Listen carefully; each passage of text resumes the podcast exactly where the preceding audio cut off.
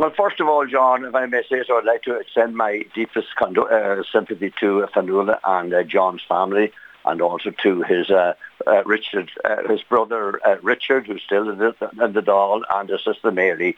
Uh, it's a great loss to the family. I served with John, had the privilege of serving with him as a TD uh, for 20 years, from 1982 until 2002, when he re- when he retired from politics, from active Irish politics anyway. Uh, he was a man of many parts. I served with him as he was an ordinary TD. I served with him when he was a minister. I served with him when he was leader of the party and when he was Taoiseach. He was a great thinker and uh, he was a very creative politician and he was a great, he was a statesman in fact.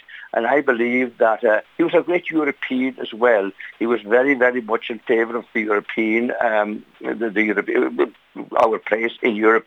And the proof is when he, when he left politics, when he retired from Irish politics, he was held in such high regard in Europe that he was appointed as ambassador, the EU ambassador to Washington. And indeed, I had the privilege with myself and other two or three TDs of visiting the uh, embassy in Washington, the, the EU, and have lunch with himself and Fionnuala. So I have these memories of John, and it's a sad day, as I say, for the family and indeed uh, for, for all Fine Gael people. As you know, John Bruton was a TD for Meath for a long number of years. While I worked in, in Meath uh, as part of the area I covered for Fine Gael, uh, John was still active within the organisation and I had uh, occasions to meet him on a number of times. I was chairman of the Sligo Leitrim constituency executive, uh, John, at the same time was Taoiseach. Certainly in the organisation, he done a, as what he could, I suppose, for the betterment of the party.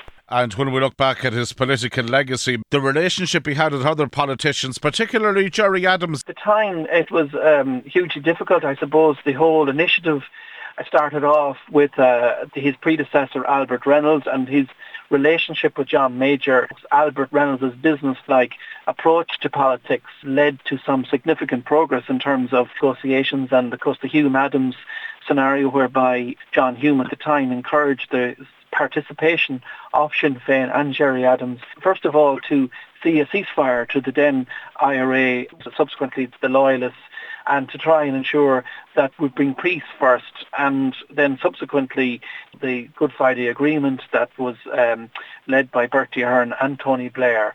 So during that time, John Bruton was Taoiseach and he again had a strong relationship uh, with John Major during the years he was Taoiseach and continued to try and build on what Albert Reynolds and Charlie Haughey before him had started and subsequently then developed to what we have today.